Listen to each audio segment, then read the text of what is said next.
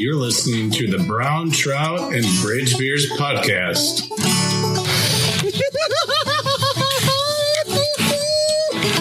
Oh, there it is.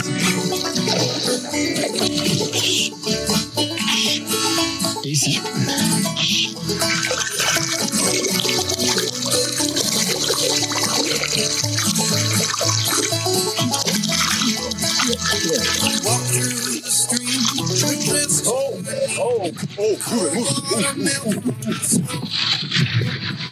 She wants it bad. Night, the silence like freedom. All right, everybody. Thanks for tuning in. Um, you know, unfortunately, we are still in Zoom mode here at the Brown Trout and Bridgebeer studio. Um, Pandemic. pandemic season is upon us, but you know what season it is? It is fall time fishing season. So Yeah. we have brought on a uh, local uh, Resident expert. resident expert, big fish expert. Uh, I, I believe, in my opinion, and, and Matt's opinion, and I'm sure um, plenty of other people's opinion. Um, Toby, thanks for Hey, coming on how's the it going? podcast. Yeah. good. Uh, why don't Yeah, you, thanks for having me. for those of us who don't know who you are, uh, why don't you give us a quick little rundown of who's Toby? Uh, what do you do? Like your Instagram name and stuff. Yeah. so for you guys who don't know me, uh, my Instagram name is uh, TobesMN, and uh, I actually grew up uh, down south Minnesota, and when I started fly fishing, I was fishing the driftless and some other local streams in my area. Um, so yeah, some streams around the cities, way down by Lanesboro, and uh, I mostly was targeting brown trout, and that's kind of what I got good at, I guess. Um, That's a, that's a a good couple. fish to target. Yeah, yeah, it's a good podcast. It's- Talk about this. yeah, fish, too. it's uh, Yeah. fitting fitting for the podcast, I guess. So, um, for those of the people who haven't checked out Toby or don't haven't seen Toby's um, Instagram, hit pause right now and go check it out. Tobes MN.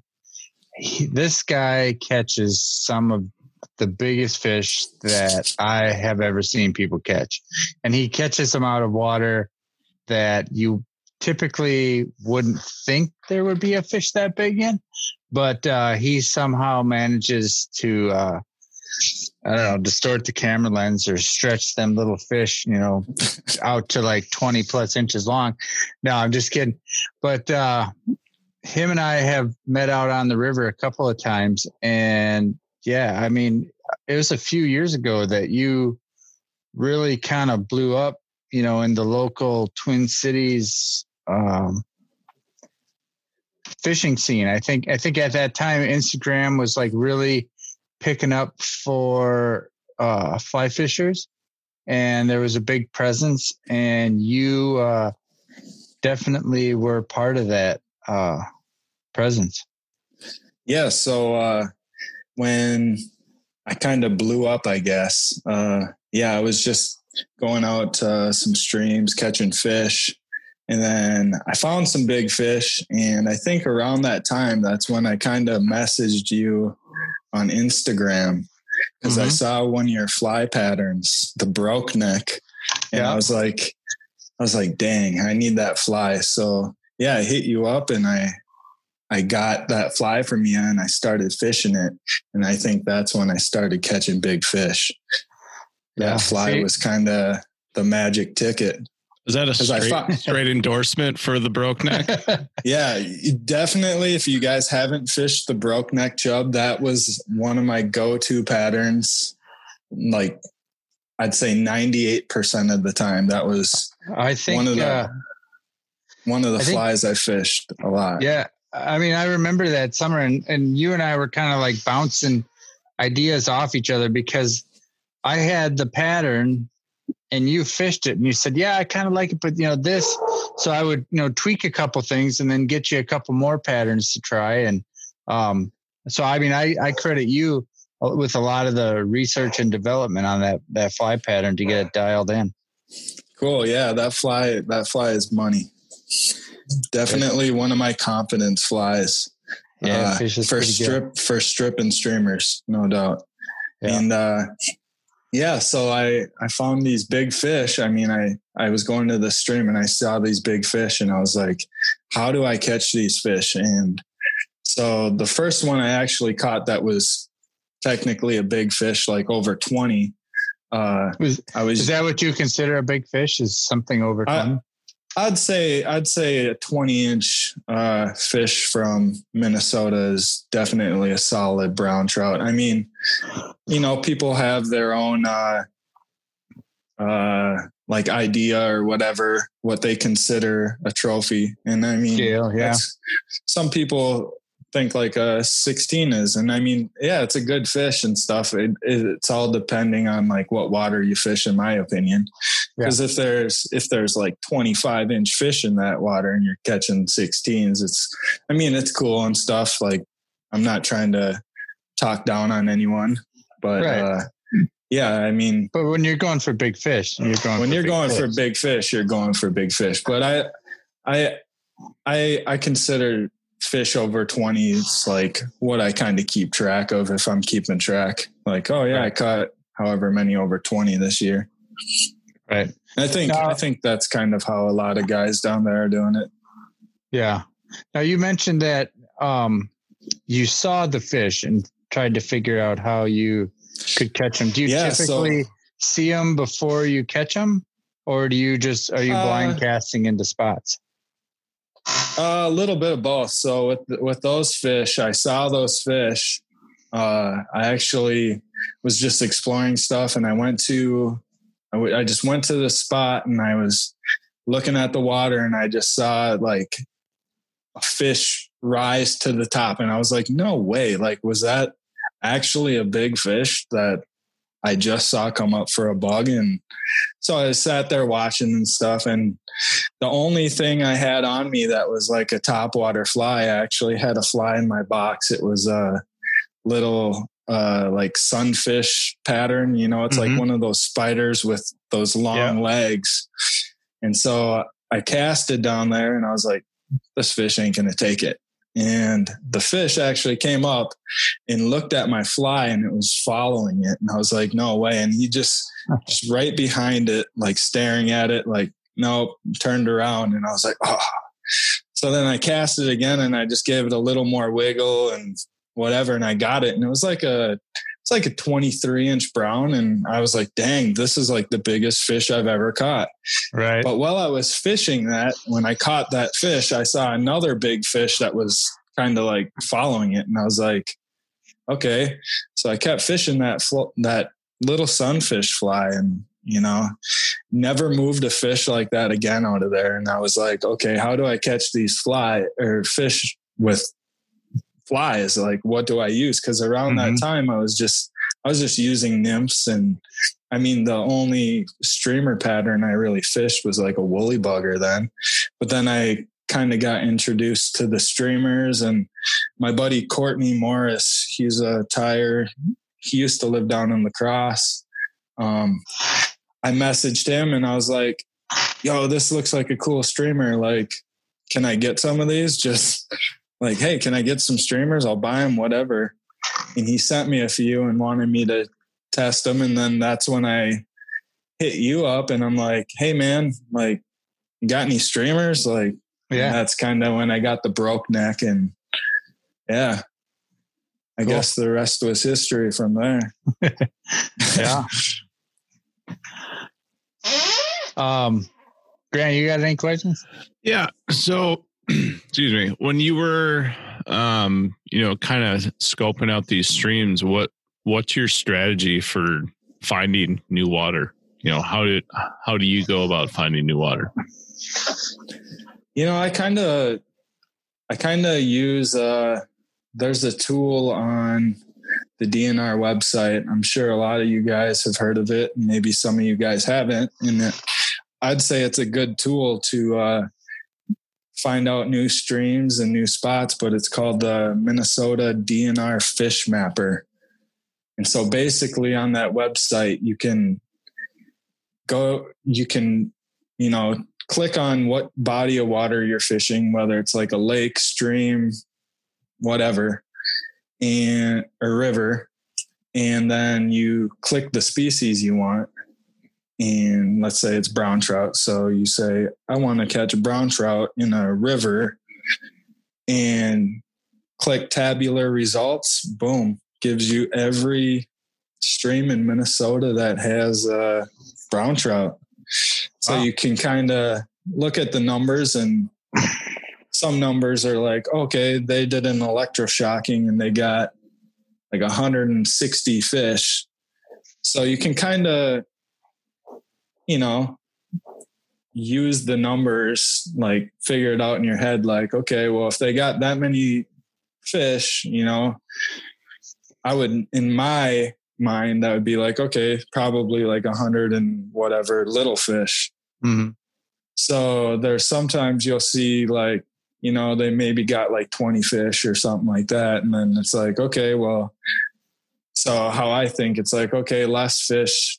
So less uh, fight over food kind Right. of thing. So So, so before you hit the water, you're doing research into, yeah, you know, possible possible spots that would have um the type of fish that you're looking for.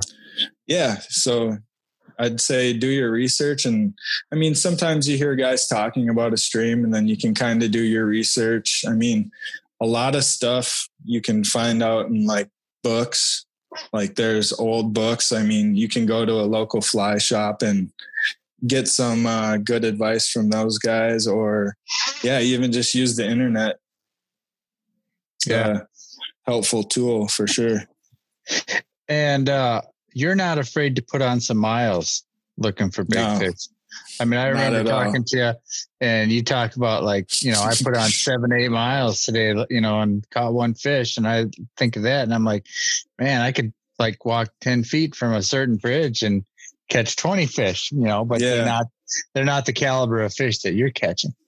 Yeah, so I I put in the legwork for sure, and I go out and check streams out and get my own, you know, judgment on that stream whether it ends up being a good stream or bad stream. I mean, just covering water and doing the legwork mm, helps out.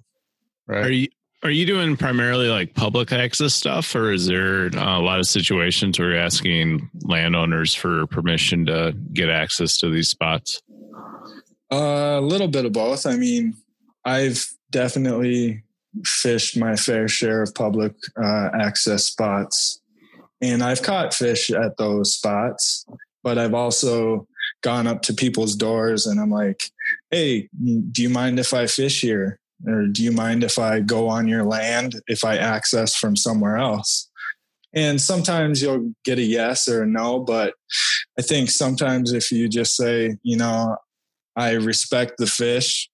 I catch and release. And if I see any trash, I'll pick it up. I mean, Right. that goes a long way with the landowner. Bring back a bag of trash. And he's like, wow, I didn't know there was that much trash down there. Well, yeah, I picked it up. He's, do you mind if I come back again? Oh, sure. Yeah, come back.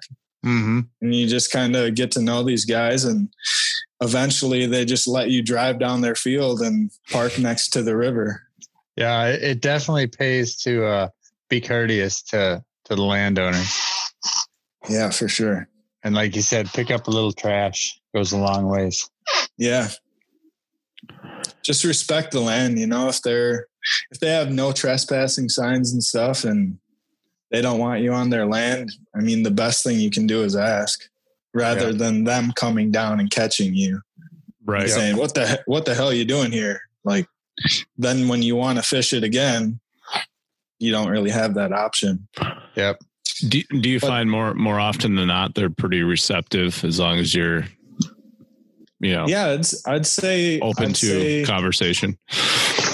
I'd say out of the people that I've asked to access their land, I'd say about 95% of them have been cool with it. And I even met a guy on a river who actually, you know, I kind of became cool with him and he, I would go to his house. Hey, do you mind if I fish your river? He's like, he's like, yeah. And so I'd park on the side of the road. He's like, you know, you could just drive down there. And I'm like, okay. So I'm driving my little car down this old road that, Yeah. I mean, just crappy road. Yeah, because if, if you can if he- you can find a chunk of river that's you know, say between bridges is you know six miles. If you can find somebody in the middle, you know that will let you access that water. I mean, those those fish rarely see anybody fishing them because hardly Yeah. anybody goes farther than a mile Yeah. from any bridge. Totally any agree direction. with that. I'd say a, a longer than a Yeah. quarter of a mile is. Yeah. You know, I'd, and I would also say, uh, not only that, but fishing on designated water too. That Yeah. that holds big fish. Um, a lot of people just, you know, turn their head on it, but if you actually check it out and it seems fishy to you, and I mean, you might see a couple fish rising or whatever, but yeah, if you check it out and it looks like other parts of the river that have fish and the water Mhm. temperature's right and the bottom's right, I mean, there's going to be fish. Right. And sometimes they're a lot bigger. Yeah. Yep. Yeah, it does doesn't have to be have that label of a trout stream to hold, you know, trout. Um awesome. Well, like so what are some things that you look for when you're looking for um well, like say you say you're on a, a new river and you're looking you think that there might be some big fish in there. What are some things, you know, what types of water do you look for? You look for fast water, deep water, slow water, um cover, no cover? I'd say, uh, yeah, so I'd say the main things I look for, um, depth, current, and structure. I think those are the most important things for basically any big fish. I mean, actually for any fish. I mean, you want uh, some depth so they they can sit down low and use that for some sort of cover if there isn't other cover around. Um, you want some current so it i mean they're getting oxygen they're getting food brought to them and then uh structure for sure where they Yeah. can dodge predators hide out lay low. Yeah. Um, do you find uh, you fish a lot of undercut banks? yeah. Yeah, yeah, those yeah. those work sometimes. oh yeah. Undercut banks those are good. I like when the grass is hanging over a little bit. Yep, exactly. yeah. Undercuts log jams fishing behind boulders Mhm. Yeah. and when I go out fishing, I definitely uh, work all of the water. Like even if it doesn't look fishy, sometimes it actually is fishy. So it's. Right. I mean, I I basically have my fly in the water the whole time. yeah, Yeah. you're not you're not just skipping from Yeah. corner Yeah. pool to corner pool. Just work Yeah. Yeah. work the water. I mean, if you're those putting in the work to get out there, you might as well cover it Yeah. all to make sure.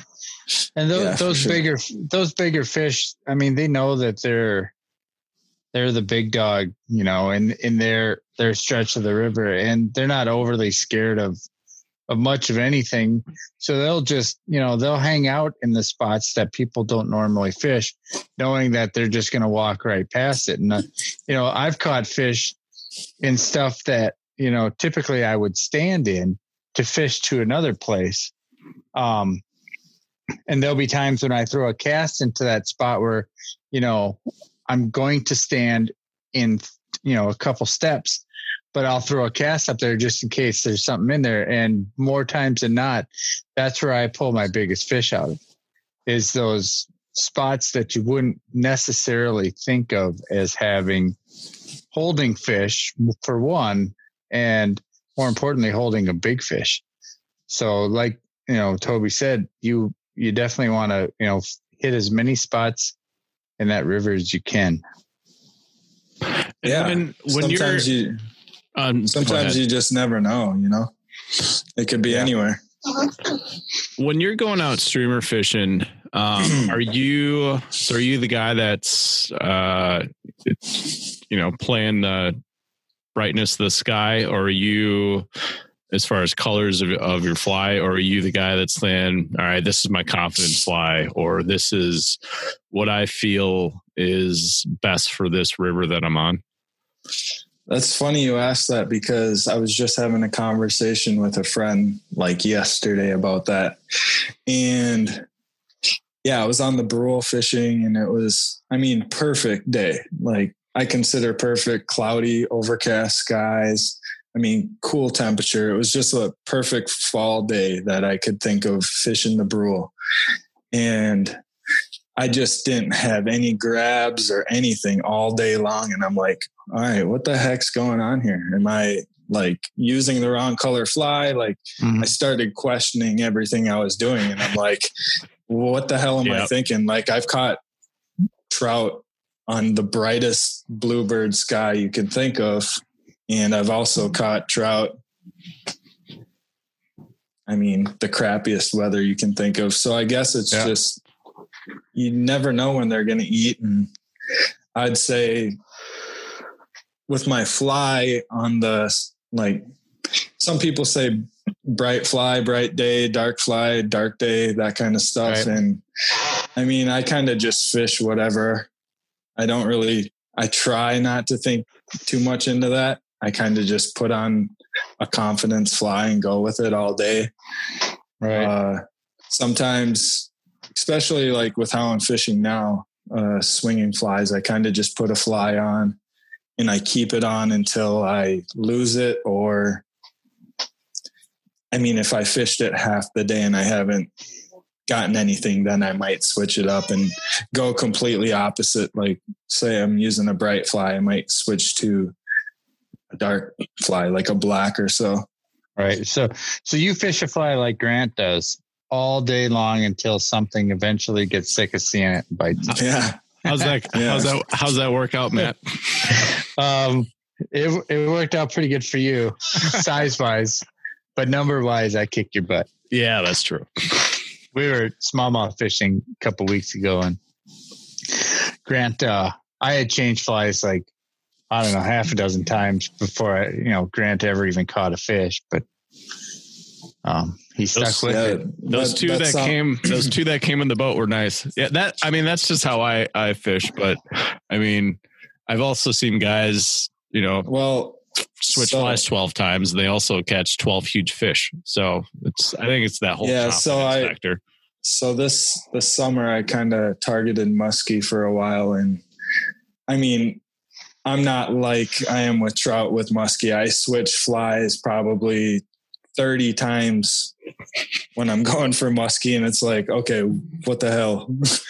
so Yeah. then finally, I kind of just pick something and fish it. But yeah, I'd say just throwing a fly that you're you have confidence in and fish it and fish it well. I mean, different flies swim differently. So yeah, just figure out how it swims and what works best and Do you it uh fish it. for um your category of a good fish 20 plus inches do you find that think- size of flies matters like um do you go with like you know Size a always giant matters, Matt. Size always matters. shut up i Um, mean do you, do you find like a like I'm- a six inch fly works well or you know will they take that two inch long it's bug? weird. It's weird because the last couple. So I've been I've been out on the Brule with a friend of mine. Uh, her name's Megan, and she started swinging flies, and you know she she got a trout spey over the summer, and she actually got really good at casting, and I think she got that confidence you kind of need when you're swinging flies, and you know I was fishing a uh, just this pattern I tied. It's probably like a three inch streamer pattern. And she was fishing light tips and uh, muddler minnow. And she Mhm. caught a dandy steelhead, uh, like 27 inch bright chrome. And this past week, like two days ago, she caught a about the same size brown on the same fly. So, you know, those big fish will take small flies and, you know, don't be scared to fish the small stuff, but also fish the big stuff. Yeah. Um, so yeah, I mean, I'd say like most of the big trout that I've caught, they've been on flies, uh, in the three inch range. hmm Yeah, I, I find that mean, three to four inch um, range is pretty good for the fish that we have around here. Uh, you go Yeah. smaller, you go smaller, and you'll catch more fish. You know, because you'll get some of the smaller guys.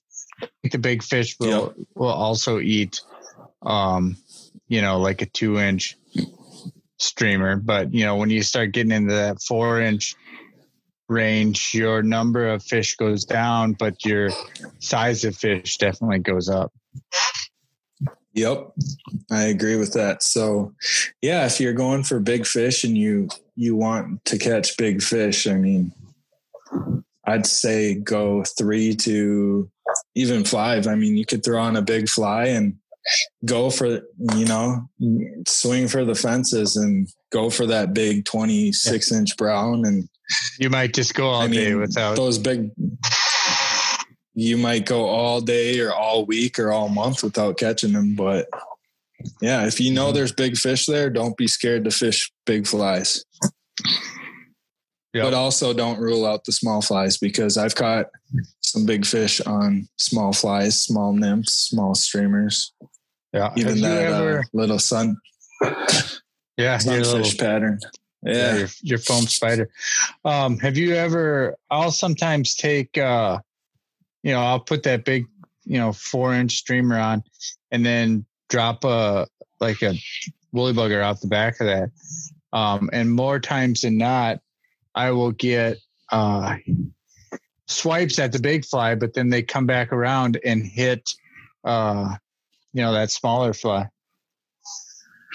Yeah, so I, I've I've never actually tried that, but I've heard about that, and I I was actually just listening to something the other day. I can't remember what it was, but uh, actually, no, it was it was like an Orvis uh, live video on Facebook, and they were talking about swinging flies, and Pete Kutzer was talking about uh, something they do out west called like the bird and the bead or bunny and the bead or something like that. Oh, yeah. It's where it's where they'll fish a streamer and then they'll have like a small nymph or egg pattern trailing off the back. And Yeah. yeah, I've, I've never tried that, but I've I've found people's rigs that they lost in the tree, and it's like a mm-hmm. streamer with a small nymph or weightless nymph. It's I think it's usually like a weightless fly, just so it kind of like hovers up Yeah. a little bit. Yeah.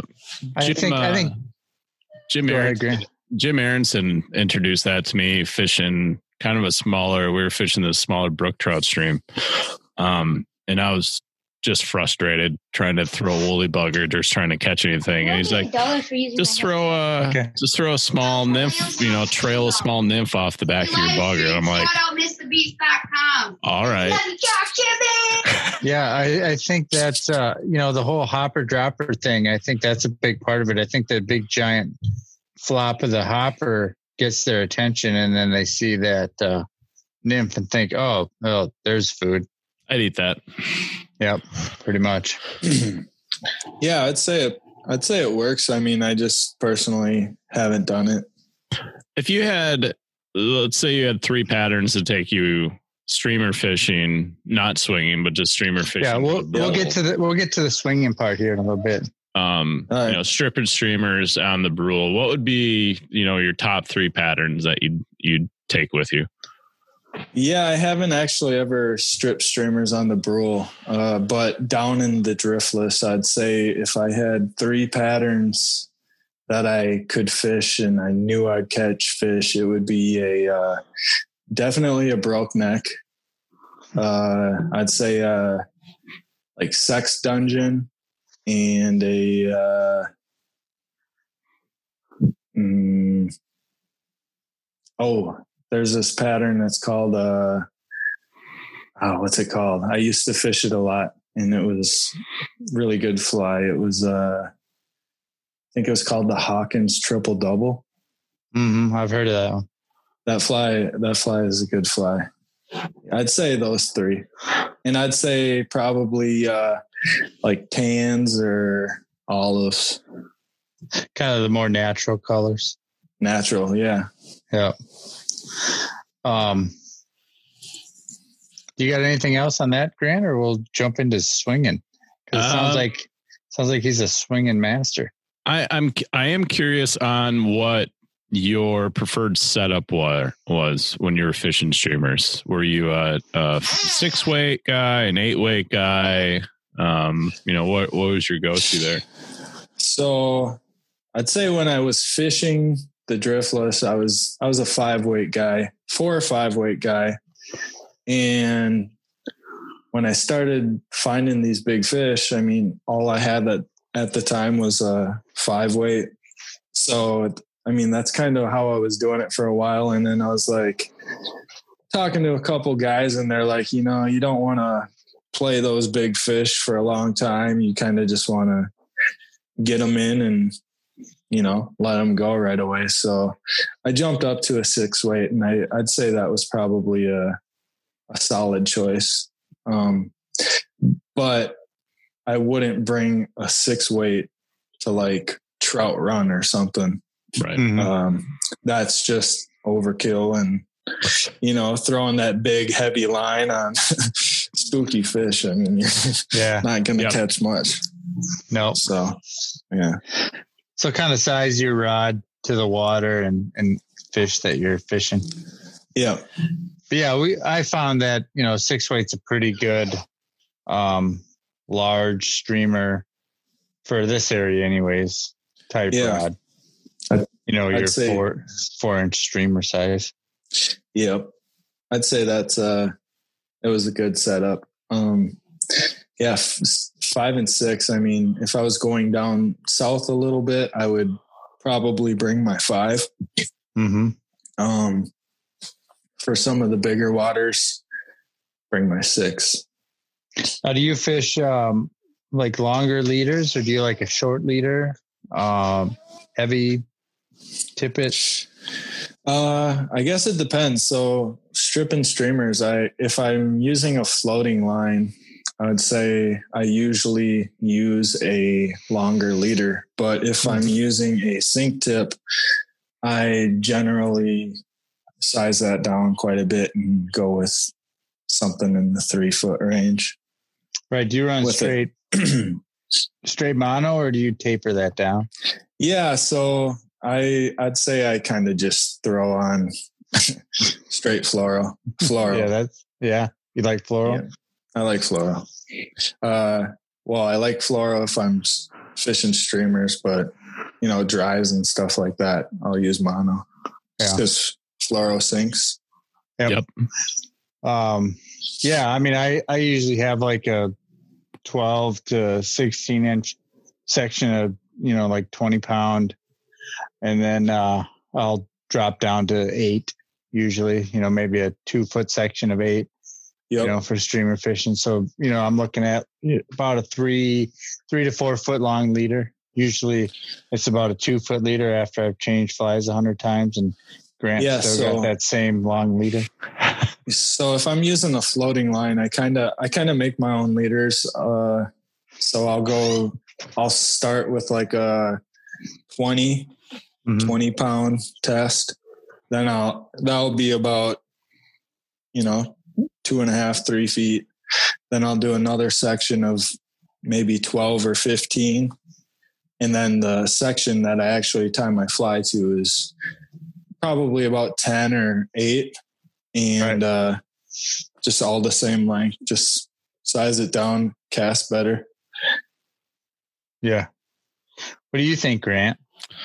You still there?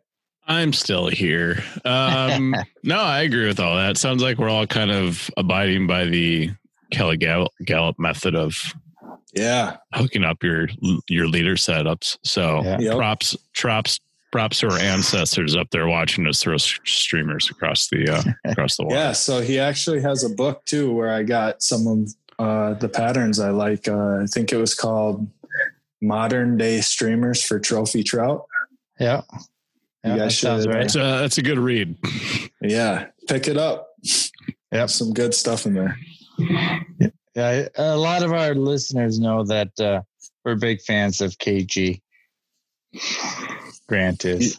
Oh yeah, He's the goat. He's the goat. always yeah, is. absolutely. He's one one of the biggest hard asses in Montana right now. But Oh yeah. Yeah, if you ever stayed at his place and you've gotten some spent some time with him, he's he's an interesting guy. We all love him. Um yeah, so now so that like before you were, you know, Mr. Driftless, um big fish guy, and now you've in the last few years have moved up north and are have become a a swinging guy, right? Yeah. So, I mean, I've been hitting the Brule for like six years, something like that. And uh, yeah, I kind of just love the place and I love the area up here. I love the, I don't know what it is. I just love it up here. Yeah, So it's, I moved you found I you found your place. found my place for now anyways uh yeah but i just moved up here and i spent some time on the north shore and kind of don't really like that. So i uh spend my time over at the brule and other streams in wisconsin. Yeah, you fish a lot of the the smaller tributaries and stuff. i do. There's a there's a couple trout streams too out here that i've checked out and it's actually pretty good water Have you ever fished the Brule? Not to get away from the swinging part, but have you ever fished the Brule um, farther up, like um, upstream of the big swampy slow section? i have Pretty- uh, That's pretty good brook trout water. It is, yes. Uh, that actually closes, I think it's September 1st. So it's kind of like something you can check out in the summertime or, I mean, just before then. Uh, there's definitely good brook trout water up there. Um, and then sometimes before September 1st, you might find a big fish up there too. Yeah. I know Uh, the, there's the Iron good- River up there is pretty fun too. Um, as far as just straight brown or finding some decent brown trout in there too. Yeah, I've I've checked that one out. I've I've pretty much checked out I'd say almost every tributary of Lake Superior from Grand Portage down all the way around up to say Ashland, maybe a little further. Nice. So yeah, there's there's good water out there. Um, Yeah. just depends on what you like fishing and how you like fishing. And how much you want to put up with the moose sized mosquitoes up there Moose- during the summer. Yeah, so the moose size mosquitoes and the there's a lot of hillbillies up here too. Like doing, oh yeah, Yes. doing some Yes, pretty crazy, like just fishing the craziest things you can ever think of. What's Like- the weirdest thing you've seen on the river this summer up there? Ooh, I'd say uh, so. There was this guy I I kind of know who he is. Uh, I, I rolled up to the river and I don't know what he was doing. He was uh, fishing an indicator rig, and for his fly, he didn't actually have a fly. He just had a hook and he had a worm on it. That was kind of weird. so that's like, why don't you just fish a regular rod and a bobber?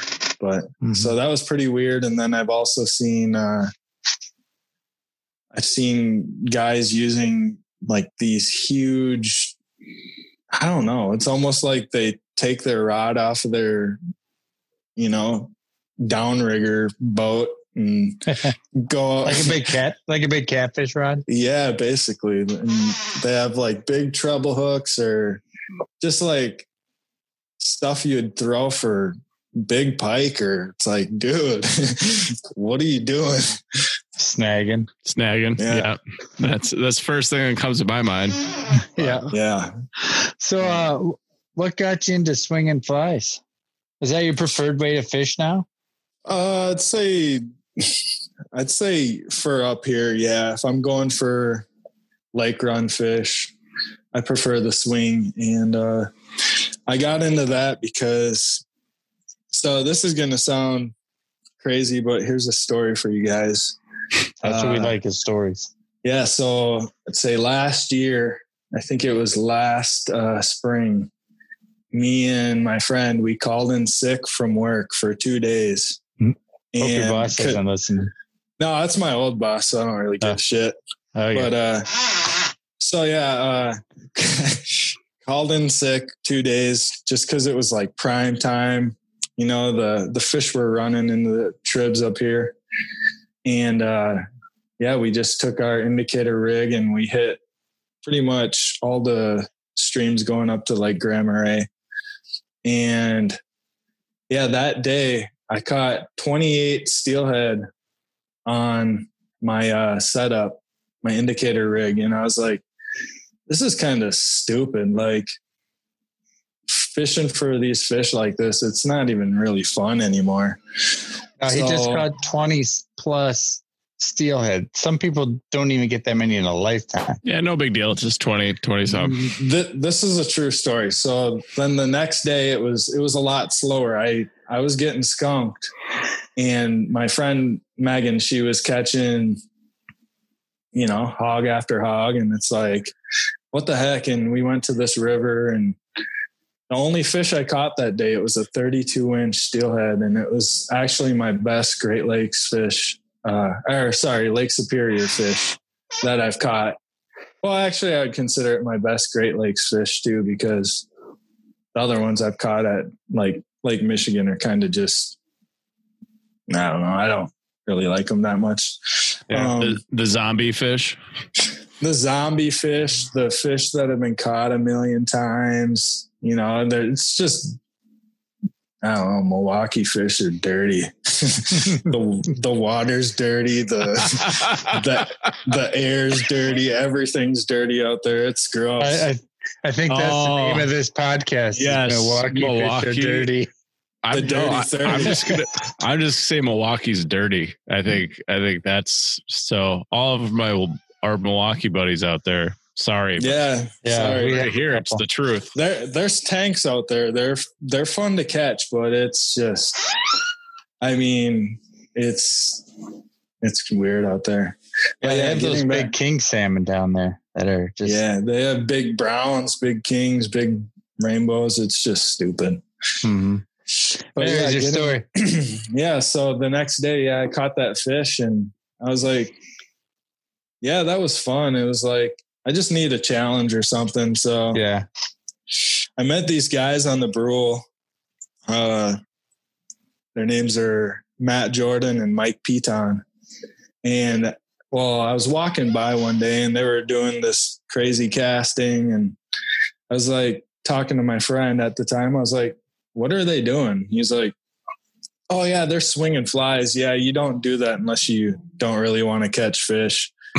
Mhm. And and I was like, oh, okay. So I didn't really think about it too much. And I, yeah, I talked to these guys and I was like, you know, what are you guys doing? And they kind of explained it to me. They're like, yeah, swinging flies and Roll casting spawn sacks. yeah. No, so I'm just yeah, kidding. yeah. So I was I was talking to them and I was like, you know, how do I how do I get into this? Like, what's it all about? So this uh this guy Mike Piton, he kind of told me what I needed and he took me out when I got my setup and yeah, the first the first time out I caught a little resident brown. It was pretty cool. Just the take was pretty cool and the casting was very difficult at the Mhm. time and it's like just something new and something new that to like learn and try to get good at and i think that's what it's all about you know just progressing as an angler and learning as much as you can from whoever you can and Yeah, different challenge- methods and Challenging yourself. yeah and so it was just it was just kind of what i needed at the time because it just felt like I was going out, kind of trying to catch big fish to post on the gram to get people's approval and people to like them. And Mm-hmm. you know, I was like, this is this isn't really fun anymore. So yeah, it was kind of what I needed, and yeah, it's definitely challenging and definitely a lot to learn, but it's it's fun and yeah, Mike kind of taught me a bunch of stuff and taught me how to cast, took me out a few times, kind of showed me what kind of flies to use, what tips and all that. And it's kind of what I've been doing and kind of what I'm just doing up here. And I had, uh, I'd say last fall, it was, yeah, it was my first fall and I was doing everything he told me. And I'm like, what the heck? This is kind of shitty, you know? Yeah. Fish, where are the fish? Is this what it's about? Like, am I doing something wrong? And then I finally caught my first one and just feeling that take it, it's just something else. And I was like, okay. And so I kind of like remembered what I did when I caught that fish, like how I casted, the angle and all that, Mm-hmm. throwing the men's and stuff, and kind of figured that out. And then, you know, next thing you know, I caught another fish, and I was like, man, this is fun. Like, I like this. I want Yeah. to do this. I want to get good at this. I want, It's your jam. you know, I, I, I wouldn't say I'm an expert by any means. I'm still learning a lot of stuff, but you know, I've had, I've had success and I've caught fish and yeah, I mean, it's, it's fun. I love Yeah, it. I, I definitely think that the you know the spey casting, swinging flies, you know, thing for for steelhead, you know, in the Great Lakes area is really really kicked off in like the last you know four or five years, and uh, it's pretty cool to see where it's where it's gone to, and you know the amount of guys that are doing it now. Um, I know they just had that uh, Spade what is is. it, Spey Days. Yep. Spade Up at there. the Brule. Yeah, I uh, I actually didn't make it this year. Uh, I guess you needed a mask, and when I found that out, I I didn't have a mask because I was fishing the Brule, and so I I wasn't able to go. But I heard it was pretty good. Uh, they had uh, Dave Pinchkowski, who's a Great Lakes uh, swinging legend. They had Ed Mhm. Ward presenting, and he's he's also a legend. Uh, he's kind of the guy who invented the commando heads from OPST, and he's just uh, he's a wizard.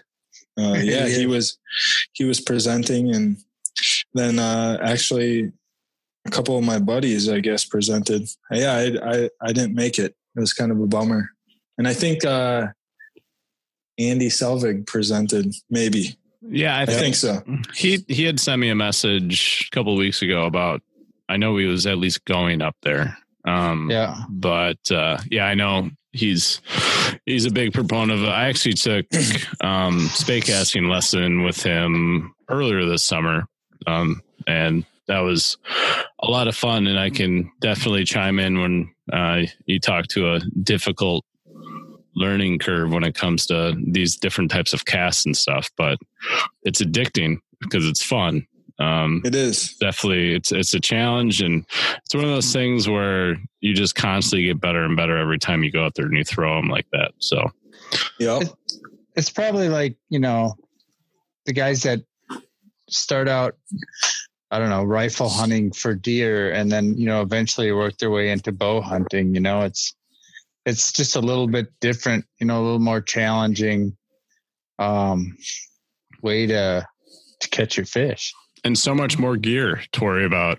yeah more more stuff li- you gotta yeah. buy lines and heads and like I I remember that was that was the difficult part for me was talking with Andy about different heads and everything that you use and different leader setups and like it's Yeah. just a lot of information that, That- I'm going to forget. was- forget. That was definitely the hardest thing for me to figure out as well. Uh, like what which tip to use and right. like how long of a leader should I have? And I think uh, I listened to your guys' podcast, and I think Andy did a pretty good job of you know explaining it all. Mhm. Uh, I haven't actually. I might have met him once or twice on the Brule, maybe just like ran into him, but I I don't think I've actually hey, you know, I'm Toby. Nice to meet you. Yeah, if Yeah, you ever get a chance, you know, have a if you see him on the river, uh, say hi, have a conversation. I mean, he's a he's a book of knowledge uh, when it comes Or- to that that swinging game. Or Yeah, definitely so- message him and pick up some of his flies because they are amazing.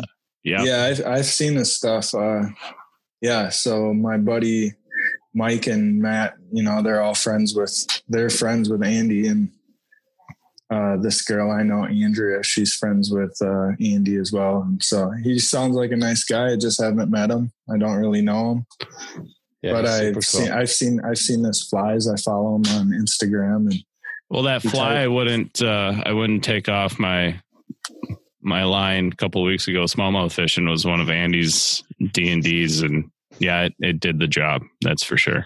So here's a question for you. Being a North Shore um, fisher, how what's your take, Toby, on the whole um, steelhead, not steelhead, uh, east, you know, West Coast, Great Lakes? Those What's your take recent- on all that.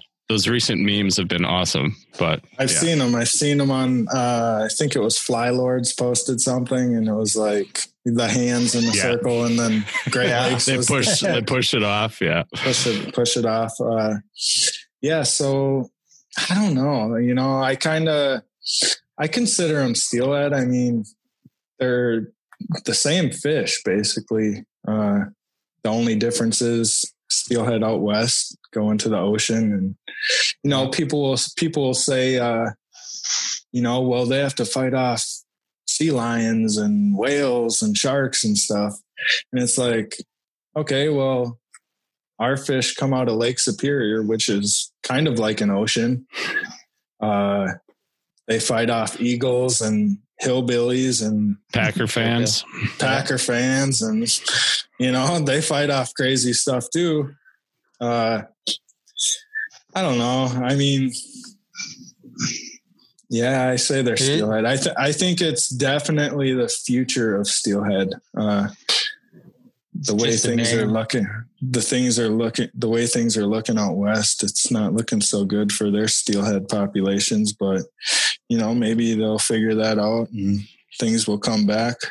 But I think, uh, yeah, I mean the the Brule River steelhead, it's it's a wild, you know, naturally Yeah. reproducing fish, and it's pretty that's pretty unique because you know those fish out in Milwaukee or the Root River or wherever you go around that area. I don't I don't think they I I I don't think they reproduce. You might find something like a stream way up by uh you know Green mean- Bay or something, but I mean, they can't spawn in the middle of a golf course. uh, I don't know. Some of the spots I fished out there, it's like I was fishing this park, and you know, the this dude built a bunker just right in the bank of the river, and I don't know Yeah. if you guys saw that, but yeah. So this guy out in Milwaukee, he built a bunker in this right on the bank of the river, and I guess he got caught and found because his dogs ran away, and he was just shooting guns into the river, and Oh uh, man, it's ac- it's actually across from this really good spot we fish, and uh, we checked it out, and it was pretty weird. It was just like a big hole in the ground, and you had like boards on the side and like chains hanging from the ceiling, and a big a big toolbox down there. It's like, what is this guy up to? Just proud of my home state. Every story that I hear. Did he have a big giant pit and a basket with hand lotion in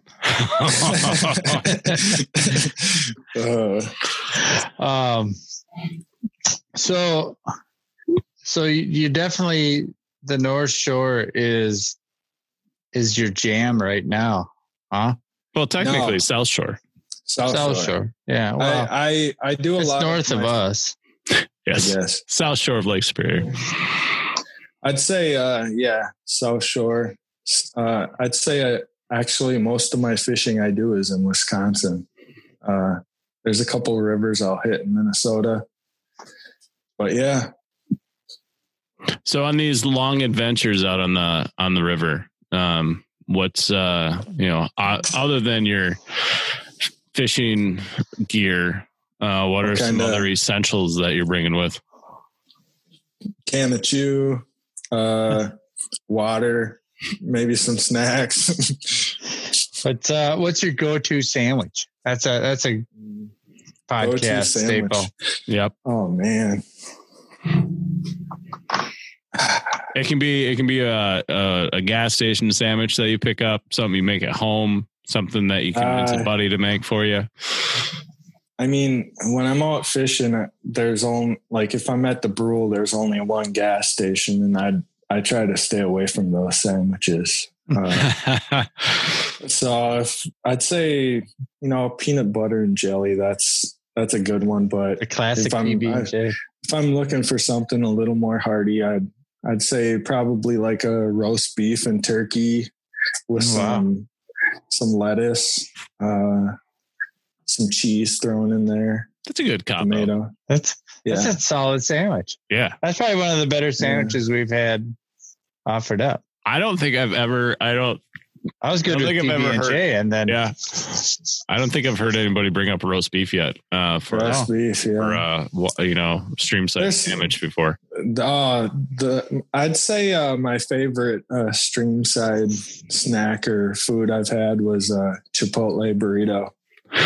Oh, that's a pretty good one. that's a Oh, yeah. burritos are nice and packable that's Yeah. Yeah. definitely So, so I've actually uh, I saw a meme on I think it was Facebook or something, but I think I'm gonna have to try it. This guy, uh, or this girl, she posted something. It's like, oh yeah, my dad's been packing these burritos in this thermos to keep them warm Oh, nice. while he's out on the job or something. So I'm like, that is genius. So I'm Yeah. thinking about getting some uh, burritos, throwing them in a thermos, and keeping them warm this fall. nice. I had buddies when they used to go up to the UP uh, snowboarding. They'd take like those old green Stanley thermoses that like your grandpa probably has. That's been rolling Oh, on yeah. the bottom of the truck.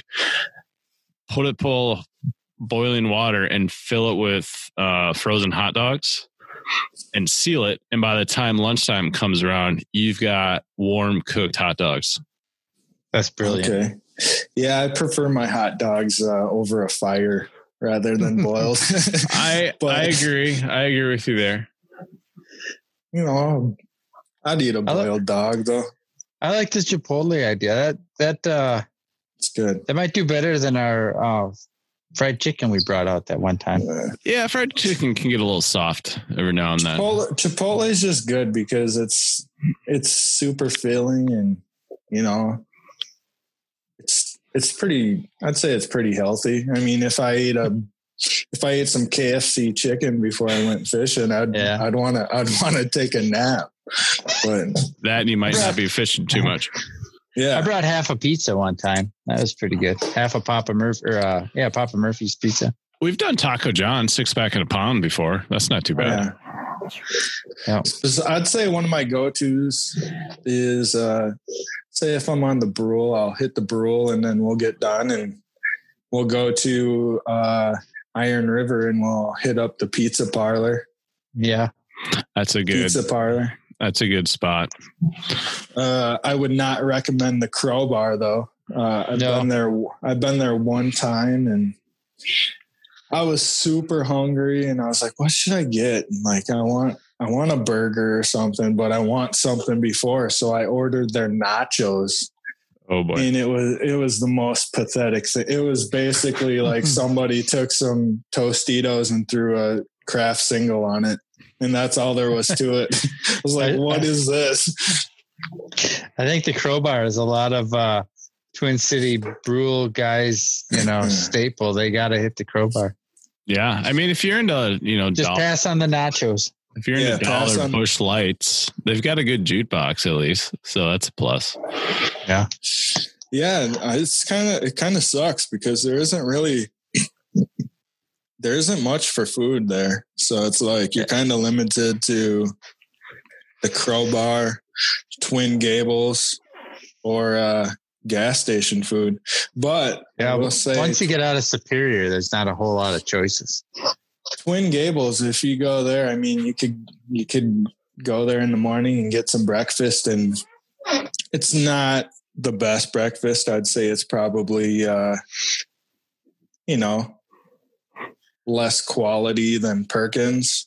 But Is it it's is it good enough that you don't need to take a a shit break out in the woods? uh Can you hold it in all day?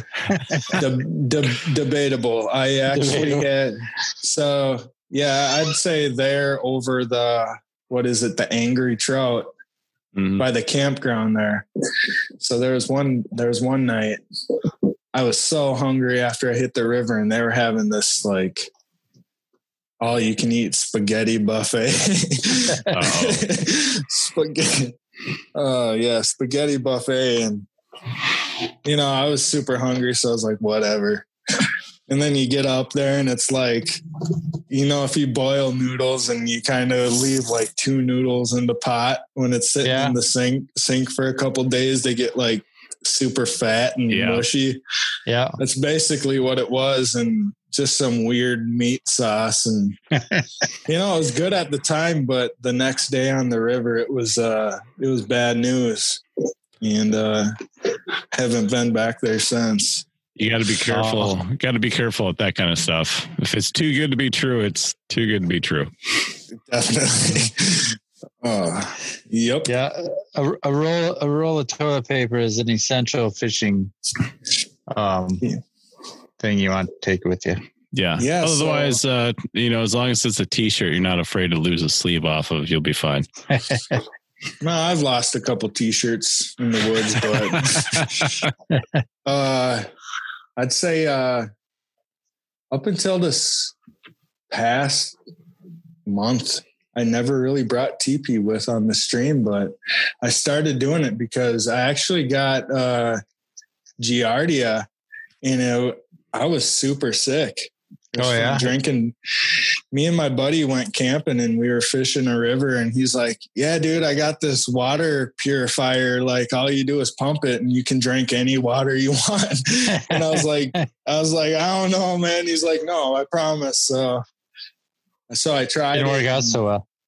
Did not work out so well. I was, uh, I was having some stomach issues for about 10 days, but I wanted to get out fishing. So that's when I started bringing the TP. Now I kind of just have it. Yeah. Yeah, I heard that already know. Oh yeah, it sucked. Like not only that, not only the shits, but I, I mean, my whole body was just achy, and I actually thought I had COVID, so I went in and got tested. You? No Oh, COVID, so that was no. recent then, huh? Yeah, so that's uh, yeah, that was last last week and the week before. I thought oh, I Oh, had wow. co- I thought I had COVID, and Well- went and got went and got tested, and he's like, "No, you don't have COVID, but you definitely have something." And they did a couple tests on me, and they are like, "Oh yeah, you drank some bad water," and I was like, yeah, maybe. "Not Poss- not that I can remember." So like, so it'd be three weeks ago. Me and my buddy went camping, and he's like, "Yeah, I got this pump," and he I ran out of water, so he's like, "Let's just use this pump," you know. And I was like, I remember saying, like, if I get sick, I'm gonna kick your ass. and and uh, so he like pumps the water and he's like yeah it, it was like 150 bucks for this thing so it's super awesome you can drink any water and yeah I, I remember drinking the water and it was like oh dude this water tastes like crap and it tasted like mud and it, it tasted like I took a mouthful of mud and I'm like, dude, I don't even want this water. But I was thirsty, so I, I just slammed it quick and you know, next thing you know, I'm I'm sicker than a dog. yep. Drinking beaver poop. Yeah, exactly. And uh, yeah, that's well. You gotta be careful with some of those pond. I've used plenty of those water filter things too, and luckily, Yeah, so it- knock on wood, I haven't had a Well, hadn't had an it's issue keep- yet. It's keeping all the parts clean because like Yep. everybody just throws it in a Ziploc bag. Well, then the crappy water you were just pumping is now all over the hose and the outside and the part that you put in your water bottle and Yeah, it's all you know, growing. so yeah. Yeah, Yeah, keep it separate and clean. turns out I guess he had an old filter or something. I don't know what it was. That'll do it. But Yeah. Um, so yeah, I'm better now. Fishing Good. season's here, and yeah, you're just tuned up. It should be any, like you said, you get a little bit of rain and those fish will moving in. a little bit of rain, fish will come. Yeah. What's your what's your optimal or what's your preferred flow rate for the brule? If that's not too much of a secret number. Uh, I wouldn't say. I think it's kind of common sense, you know. So right now, I think it's flowing at about 154, and it's just crystal clear and super low. And uh, you know, a lot of the runs and spots you'd normally hit, they're just, you know, ankle deep, and it's like, dang. Yeah. So the fish are kind of just laying low in those big, deeper spots, kind of towards the bottom, I think. But I'd say my favorite flow is, I'd say 300 to 350. And so when it's flowing like that, it's kind of, it's kind of more stained, higher water.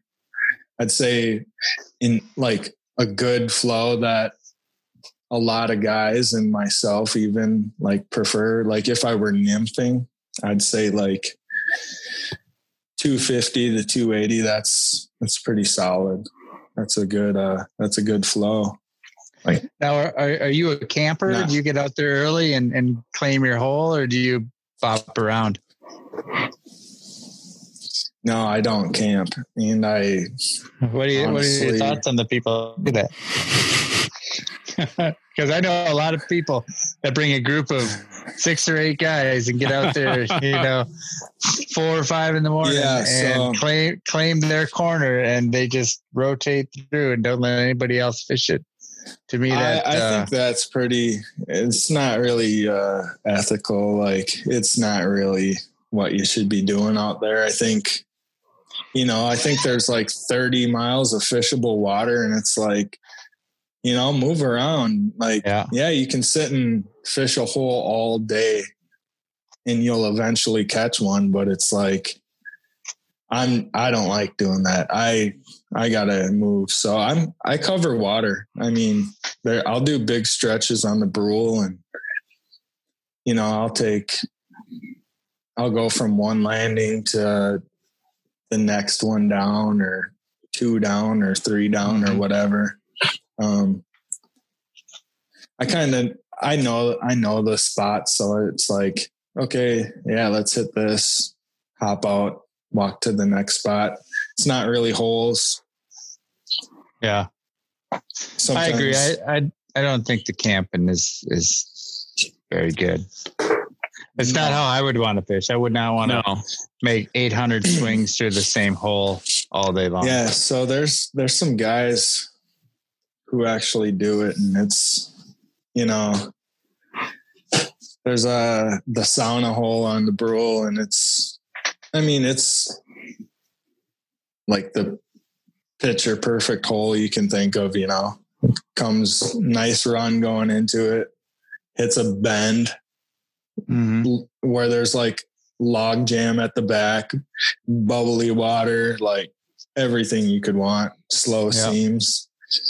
And, you know, people camp out there and it's the people, the Nichols who own that area. I mean, they're kind of, they kind of don't like it because a lot of guys will sit on their bench, like Yeah. hang their stuff up on the sauna. I mean, leave beer cans and it's like, come on, man. Right.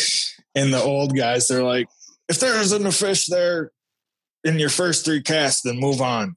Because if there if there's a fish, it's gonna take it. And I mean, I Mm-hmm. kinda I agree with that. Like make your couple casts and feel Move like on. you hit the on. hole good enough and move on. Yeah. Yeah, that's fair. Well, Matt, you have any other questions on uh, swinging flies? Um, no, I mean, I I think it'd be fun to try. Um, Yeah. maybe we'll have to make a trip up there sometime. once we get through this COVID business. Stupid COVID. Stupid COVID. Stupid COVID. Um, one one question I usually ask uh, a lot of our guests is uh, is of all the fish that you've caught or not caught, is there one that um, like sticks out that you will always remember above and beyond any other fish you've ever caught? Um, there's a couple. Uh, and those are kind of the ones I share on my Instagram page. Cause I mean, I don't post every fish I catch. And like, I listened to the podcast you did with Eddie and he was saying like, Eddie is, Eddie is a funny guy. Truth and Eddie's a hashtagging. And, and Eddie's yeah, a and I'm legend. kind of, uh, I'm kind of jealous. He got a bowl of green M and M's and I didn't. I didn't even get a beer or wings or anything. Well, But- next next time next time we can do this in person, we'll we'll make sure We'll there's to- some treats for you. We'll get we'll get M and M's, beers, and chicken wings. yep. That sounds good. Uh yeah, but he was saying like he goes out and posts the same day. Like there's some guys who will hang on to photos for a while. I'm kind of the guy who hangs on to photos for a while. And uh I don't post the same day. I mean some days I will. Yeah. Um I kind of try to make uh my Instagram more fun. I kind of I've been trying to post some videos and trying to post my adventures on my uh, story. Just kind of give people the idea of what I'm doing, like Yeah. what we're up to. And so I'd say there's a couple fish that kind of stand out. One of them was uh, I went out with my buddy Courtney uh, Morris. His Instagram is Sculpin Army. Uh, before he moved to Oregon, and we were fishing a river, and uh, I knew there was a big fish there because I had moved it before, and I was like, "There's a big fish here. I know there's a big fish here. Hit it! Like, let's get you this big fish." And he worked it for a while, and he moved it. He moved that fish probably five or six times, and he's like, "I can't get it, man." Like that, like he worked it for probably like a half hour. And he's like, I can't get this fish. You do it. You try or whatever. So I was like, all right. So I kind of put on the same fly he had. Can't remember what it was. Some, uh, some, I think it was like a black and purple streamer. But, uh, I hit it. I moved the fish right away and the fish came out and it was like, it kept coming out. It was super weird because I've never seen that before. But he kept coming out kind of like uh I don't know what I can compare it to, but kept coming out, kept trying to like swiping at the fly. So I don't know if it was more of an aggression thing or whatnot, but anyways, he hit my fly and I was like, dang, uh, he probably felt hook. And so I was like, all right. So I kind of gave it 10 minutes, something like that, switched flies, and then uh, made a cast. And I actually got this fish, and it was, I believe it was a, it wasn't my biggest fish, but it was, it was a, it was a brown. It was probably, I think it was 27 inches 26 and three fourths or something like that. And it was like the best brown you can think of, like the yellow, orangish, Yeah. orangish color. And it had, didn't have, it had a bunch of spots like the black spots, but it had these vivid, bright red spots with the blue halos around it. And it was just a big hook jaw, clean fish.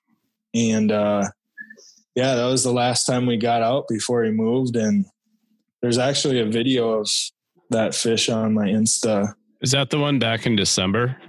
I'm just looking at your Instagram I believe so. It's page uh, right now. That is a that is a beast of a fish. That's for Yes. sure. So uh, I believe that's the one. I'm fishing with. uh There's another guy filming it or whatever. I'm reeling it in towards the bank, and he tails it, hands it off to me. Like, oh, like Uh, hell yeah.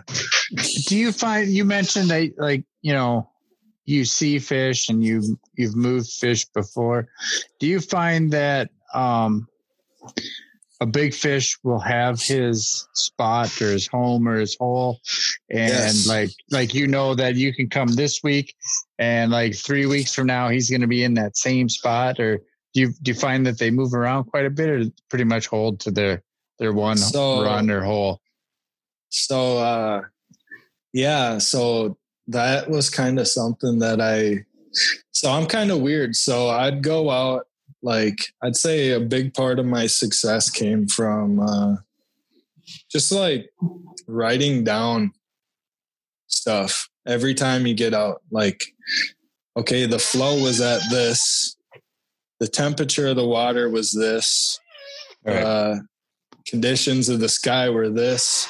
I was Like a throwing fishing this journal. fly. Yeah, I was throwing this fly and I hit this spot. And I would write down my success and then I kind of got it dialed on my spots I hit. Like I would look at the USGS and check the flow and I would see that the river's at whatever it's pumping at. I'm not going to say numbers because I think uh, that's too big of a secret.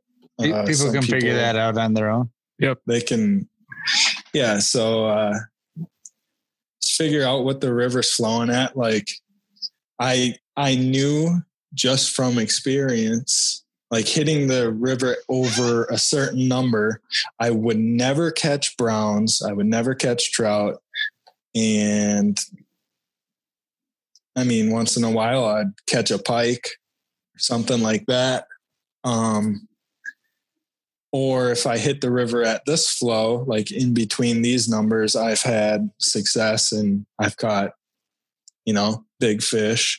Or if the river was blown out downstream, I knew where I could go upstream or to a trib and fish and have luck up there. So I'd say, uh, so getting to your question, it's, I kind of used all that and like if I knew a fish was in a certain spot, I knew he was in that spot. I mean, I think they kind of hang out in that area and mm-hmm.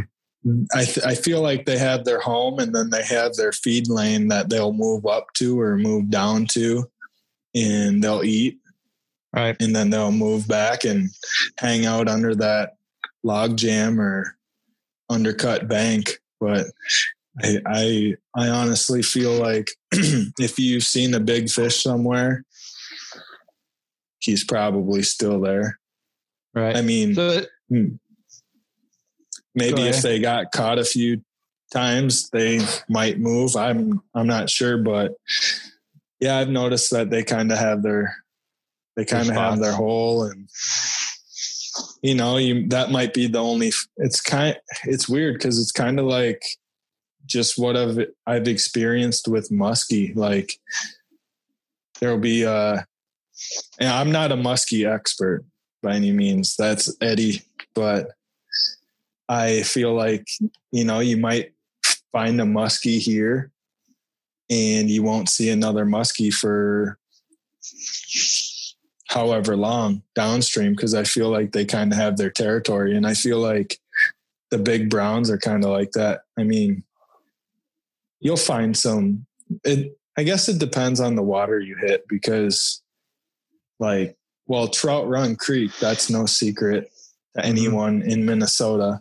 And I can tell you guys that there are big fish in there. And I'd say this is a good time to hit it too. Um, I've seen big fish, and you know it will be sitting in the best spot of the hole or the run, the best feed lane, and then you'll find fish behind them. But I mean, the big dog always gets the best feed lane. So right so it definitely pays to you know like you said take notes and do your homework and um be observant and just just not go out there and like huck and pray yeah, so and it's weird because I've also noticed like when there's bugs and wildlife moving around, I've had better days on the river fishing. Like, I don't know if there's something to it or not. I just like if I see a lot of birds and eagles and deer and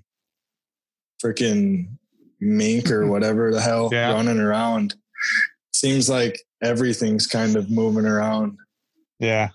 There must be something in And the I've air. noticed on days when there, yeah, maybe. And then it seems like days when there's, it's just dead, nothing's moving. I mean, I don't Nothing's catch moving. crap. Right. Wow, that's interesting. Yeah. I, I've never It's weird. I've never paid Yeah, attention I- to that. I'll have to, you know, keep that in the back of my mind. yeah, I am- Yeah, I kind of, I kind of look at everything like the water, the temperature, the conditions. Uh, it's weird. I have, yeah, I have it all written down, and I've kind of got it dialed in where, like, yeah, I know the flows at this. I can hit this spot, that spot, Yep. and know I have a good chance. Awesome. Um, Sasquatch, are you a believer or no? Sasquatch. Yeah. That's, that's a, Um, I'd like I'd like to think there's a Sasquatch. That's I'd good like enough to for think us. there's something out. I'd I'd like to think that there's something out there that can uh, remain that mysterious yeah. Grant's a believer. that people. I, I I think I'm a believer. I mean, yeah. Yeah. It could be. I wonder what he looks like though. I wonder if he Uh, looks like what people I hear he's like blurry. depict him to be. Yeah, I hear he's blurry. Larry, yeah. We're talking about Justin Carf. yeah. Uh, Sasquatch. Sam Squanch. I said you're a believer. Yeah, I'm a believer. Yeah. Hey, that's that's good. I don't know. There's, there's more maybe of us out he there. may, maybe he's living up here. Maybe. I mean, if he's anywhere, he's probably up by Superior. He's between Superior and Ashland somewhere. somewhere. That's maybe my, my maybe. Sasquatch maybe Sasquatch is just a guy who uh you know moves away from the cities and turns into a Sasquatch. he's a hipster. Well, in that case, the UP is know. full of Sasquatches.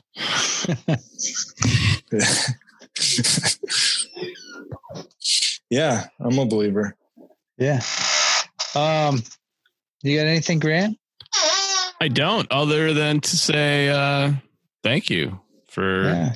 the You got anything else you want to add, Toby? You got anything else? Um, I'd say uh, if you if you want to catch big browns, yeah, do your homework.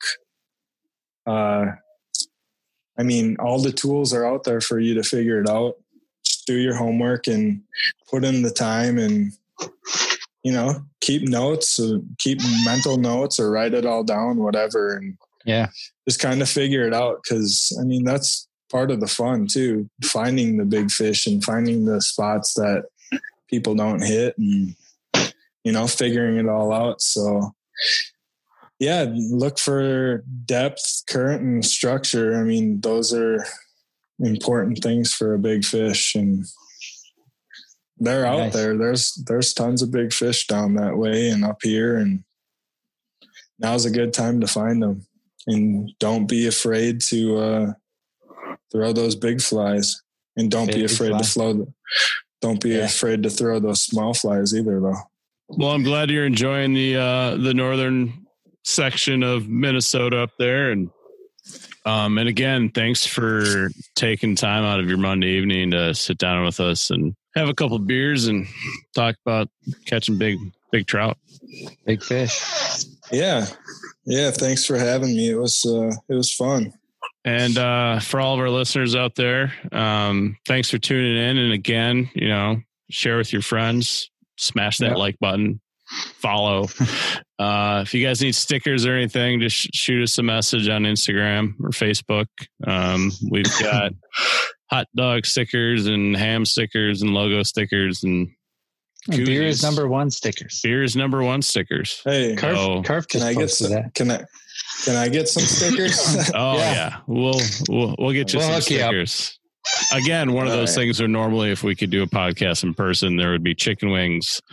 We would probably Beer, get red stickers. red M and M's because green are reserved for Eddie because now. because Eddie ate the green ones. Yeah, exactly. Yeah. exactly. Yeah. Yeah. So Well, no, we'll get us send us your address. We'll hook you up. Yep. Exactly. All right. All right. Well, thanks again. Um, everybody tune in next Tobe- time. Tobes MN. Tobes Thanks, MN, bud. everybody.